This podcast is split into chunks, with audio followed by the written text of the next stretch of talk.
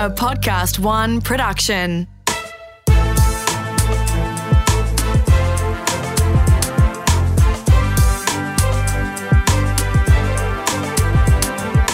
This is Global Truths with Dr. Keith Suter, an international law expert, international relations expert, anything to do with international politics, you're all over it. 3 PhDs, the man is a genius. That is why you do this podcast and break down situations that are quite complex, like the one we're going to discuss in a moment, and you make it very accessible and explain the history, and I love that about you. So, Keith, we've been working together for many years, talking today about Afghanistan, because this is the war that just does not end, it would seem, and it's just quite extraordinary that it's still going and that there's not been really any accomplishments made in that country. It's still really fairly backwards on all fronts, on social fronts, infrastructure fronts, you name it. What's going on? So America's war in Afghanistan is the longest war it's ever had. It's gone on now for 18 years. It was triggered by the terrorist attacks on New York and an attempted attack in Washington, D.C. So that's 9/11, September in the year 2001. So it's gone. And so shortly thereafter, the Americans needed to attack someone. Now, ironically, they attacked poor old Afghanistan. There were no Afghanis involved in the attack on the United States. Bin Laden, assuming that he was responsible for 9/11, I've got to say, the more I learn about 9/11, the less I understand, but that's a separate problem. Let's assume that Bin Laden was involved with this attack. So Bin Laden was, at that time, being sheltered in Afghanistan. He's an Arab, so this is separate from Afghanistan, right? Afghanis are not Arabs. They're Muslim, but they're not Arabs. So he and his group of what were called the Afghan Arabs were at that time living in Afghanistan. They'd moved around East Africa, being chased by the Americans, because they'd been at war with bin Laden before 9/11. So most Americans didn't seem to understand that. So he's been preaching hate against the US, essentially, wasn't he, in public forums for a very long time? Since, in fact, the late 1990s, he was very much, at the time of Clinton, in fact. Yeah. So he was based in Afghanistan. The Americans, in retaliation, just needed to attack a country, and they opted for Afghanistan because that's where bin Laden was residing. But there were no Afghanis involved in the attack. Of the 19, most of them were from Saudi Arabia. But of course, America won't touch Saudi Arabia because it's a great ally. So the Saudis escaped unscathed. Indeed, Saudi royal family and friends flew out of the country immediately after 9/11. So there's all sorts of question marks about who actually was involved with that attack. But the key thing is that there were no Afghanis. Bin Laden wasn't interested in recruiting poor Afghanis. He needed smart, young people from Saudi Arabia because they're going to be trained to learn how to fly planes. Anyway, the Americans attacked Afghanistan. Only one major American politician said that was a mistake, Representative Barbara Lee, Democrat of California. And she was spot on. She warned about the risk of going into Afghanistan. And the fact, Afghanistan is called the graveyard of empires. The Afghanis are very nice, welcoming people. Indeed, older Australians will remember going through Afghanistan on their camper van. My mum. Your mum. She drove from Israel, I think, across through Pakistan and Afghanistan and all sorts back in the 70s. Yeah, very, very welcoming, and no doubt she consumed some of the local product as well. And also, though, she remembers these huge mountains and how eerie it was because the landscape there. So it's actually the roof of the world. It's in geological terms, it's where India has collided with China. And so as these two continents are coming together, they've forced up the Himalayas. So you're at the western end of the Himalayas. So Afghanistan is warm and welcoming, providing you don't try to occupy it. But as Alexander the Great will tell you, it's risky to try to occupy Afghanistan. The British in the 19th century also tried to do that. Indeed, the young Winston Churchill got military experience serving in Afghanistan. And he said, trying to beat an Afghani warrior is a bit like jumping into a river and catching a fish with your bare hands. So that was Winston Churchill 120 years ago warning about trying to fight in Afghanistan. So 9/11 comes round, the Americans get involved in the war in Afghanistan. I should point out, by the way, that before the Americans got bogged down there and after the British had failed, you had a period when the Russians had invaded in 1979 and stayed there for a decade. The Americans lulled them into attacking Afghanistan because the Americans were encouraging the revival of fundamentalist Islam along the southern strip of the old Soviet Union. And so the Russians intervened in Afghanistan to try to clamp down on this revival, because the great fear of the Soviet Union was that although it's a communist country, it had a thriving Islamic population in its southern areas, which are now all separate, you know, Kazakhstan, except Tajikistan, they're all now separate countries in their own right.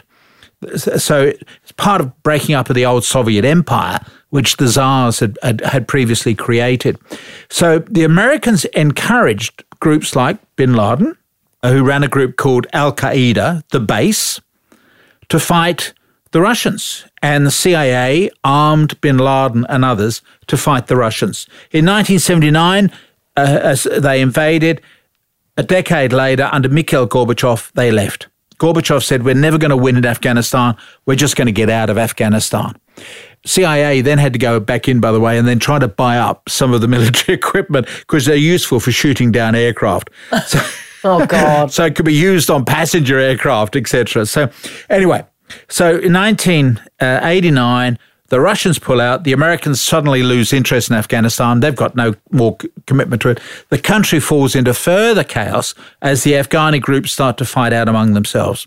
Eventually, a group of young scholars called the Taliban, meaning scholar or seeker after truth, they ended up taking control of a large part of Afghanistan. So they are ethnic Pashtuns, Pathans.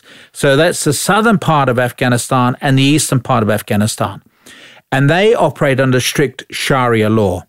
And the Americans financed them because they were very good on drugs. Remember, the Americans are concerned about, you know, Americans have got a war on drugs. And so the Taliban were willing to receive American money to stop the growing of the drugs in Afghanistan.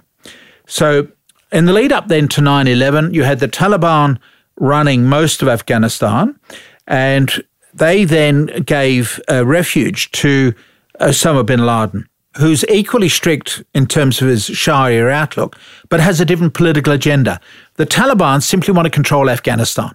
That's and a bit of Pakistan, because they actually straddle the border between Afghanistan and Pakistan. But they've got no global agenda, whereas bin Laden did have a global agenda. He wanted to create an Islamic commonwealth stretching around the world in which all Muslims would need to be involved. And that was also, of course, the global ambition of the Islamic State as well.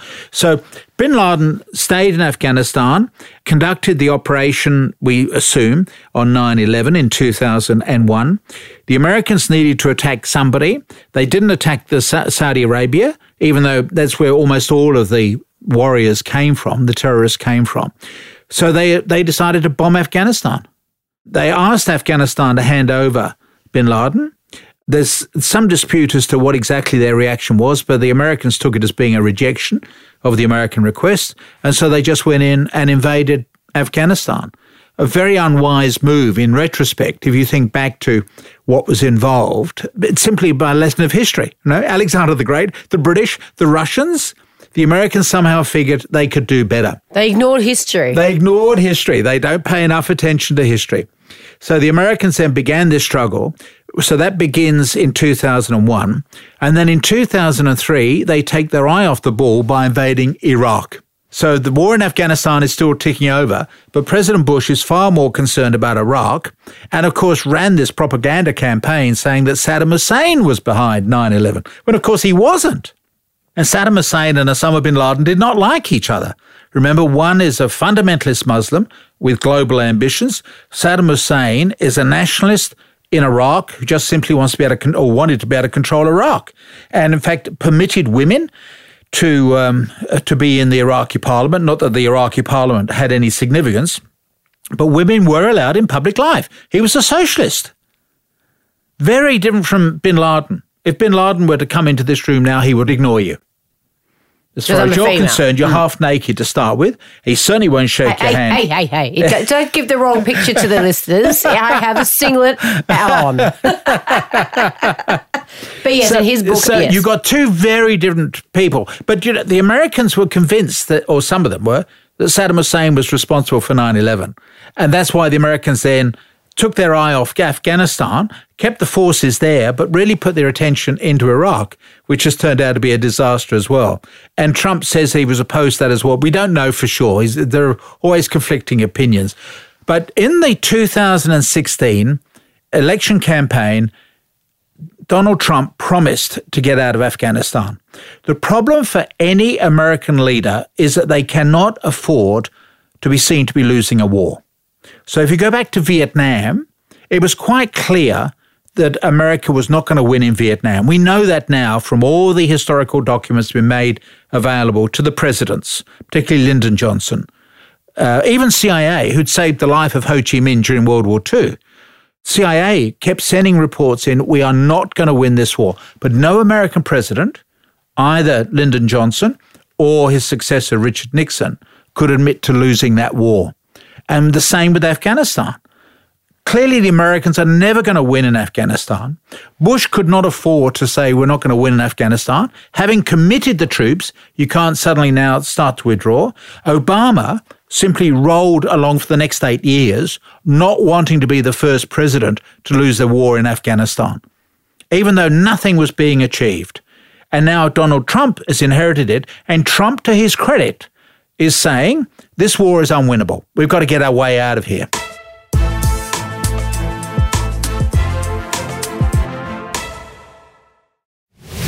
This is Global Truths with Dr. Keith Suter. We're talking about Afghanistan, a very, very long war that's been going on since 2001. The Americans can't get out of it, but Donald Trump has said he will get out of it. Keith, where is he at? What will it take? Well, they're currently conducting secret negotiations in the Middle East. So American representatives are meeting with the Taliban because the Americans expect the Taliban to take back over control of Afghanistan, right? They have their own government in Afghanistan. My advice to those people would be to get out as quickly as possible. Oh, God. Otherwise, you're going to end up swinging from the lampposts. That's what happened to the Soviet puppets who were in Afghanistan. When the Afghanis took over, they just cut them all up and then hung the remains from lampposts in Kabul. Like it's 500 years ago. Exactly it. And so the Trump administration is conducting secret negotiations with the Taliban. The Taliban itself is divided, really, as to what should be done. The problem for the Americans is that they have an image of a war ending via a treaty. So they go back to the ending of the American Civil War in 1865 when General Robert E. Lee surrendered at Appomattox, and there was this very clear formal signing ceremony. Or the end of World War II when the Japanese met with the Americans and their allies on board the American aircraft carrier and signed the surrender document, right? That's what's in American minds. President Trump cannot afford to actually lose the war. Neither could Richard Nixon. And so the technique is to create a decent interval, right? The Americans leave, and then there is a gap of 2 years, and then the other side takes over. So if you think back, you have the Paris peace deal, which Henry Kissinger negotiated, 1973. The takeover was in 1975. There has to be a decent interval. That's what Trump's negotiators, we think, are saying to the Taliban. Look, just let us sign an agreement and you guys restrain yourself for a year or two. So we can boast about having sorted out the war in Afghanistan, get it off the front page of the New York Times, then you take over the country. The Taliban are saying, no, we've got you beaten. We want you to go now. No conditions, just get out. And this is where it's becoming very difficult for the Trump administration, because Trump will be forced to admit that he's a president who has lost a war. That is the mess that we are in. So far, about 2,500 American service personnel have died. There's no light at the end of the tunnel. These negotiations are underway, but the Taliban are not giving much ground. And of course, the problem that Donald Trump will have, let's assume that before November of next year, they're able to do a deal with the Taliban, a face-saving deal that enables Trump to pull out of Afghanistan. you will then end up with a rerun of what we're seeing at the moment in Syria, this notion that you are betraying your allies, right? So if you cast your mind back to Syria, it's the Kurds who've helped the Americans who are now being betrayed by the Americans because the Americans are pulling out of Syria. The same thing will happen in Afghanistan because they've tried to introduce democracy into Afghanistan. They've tried to educate girls. They've got women to have careers. All of that will change when the Taliban take over. They do not approve of women being educated. They do not approve of women being outside the home. So the Taliban hasn't modernised at all? No. And they have a very clear doctrinal position. So the Americans then will be accused of leaving their allies in the lurch, just as we've seen in Syria. And you've got a whole new generation of people who've grown up used to American consumerism. It's one of the great signs of modern world. You've got consumer goods, etc., television, music. When the Taliban took over, they smashed all the television sets, they hung them from the trees, and they banned music. And how long ago was that? So that was in the lead up to 2001. So they were running the country for about 5 years, or most of the country, from the mid-90s to 2001. But why are those guys in a position to take over again? Why aren't there a secondary force or a secondary sort of... A well-organised, well-motivated group, guerrilla group, fighting on their own terrain with the support of the local population is virtually unbeatable. But does the local population want to go backwards? Well, by the looks of it, yes. You've got a lot of men who feel threatened by these women who talk back at you, women who are very sassy, very talkative, etc. There are a lot of men who feel threatened by this new role of women within conservative Islamic society. Remember, this is why I talk about the Islamic Civil War. One of the things that they're trying to sort out is going to be the role of women within their religion. In the same way we've had it within Christianity. I don't want to be seen to be, boasting that we're any better as Christians than the Muslims. Similarly, the same with the Jews. Mm-hmm. They also have their own disputes. Some part of Judaism will accept female rabbis, others certainly will not.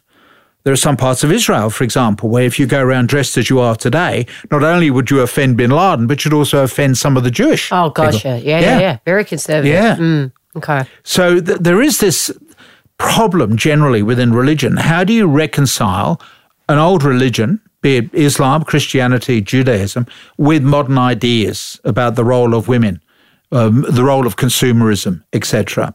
So it's a real tussle that's going on.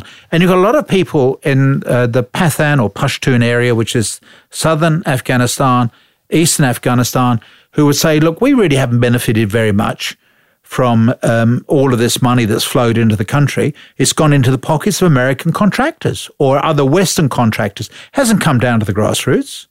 We really haven't benefited from it. We don't like this experiment with being modern. Let's go back to the way of life that we knew. And Donald Trump is trying to get America out of that mess. Thank you, Keith. Always informative. Thank you. This has been Global Truths with Dr. Keith Suter. It's recorded in the studios of Podcast One. Producer is me, Kate Mack. Production assistance by Matt Dwyer. Audio production by Darcy Thompson. And for more episodes, head to podcastoneaustralia.com.au or download the Podcast One Australia app.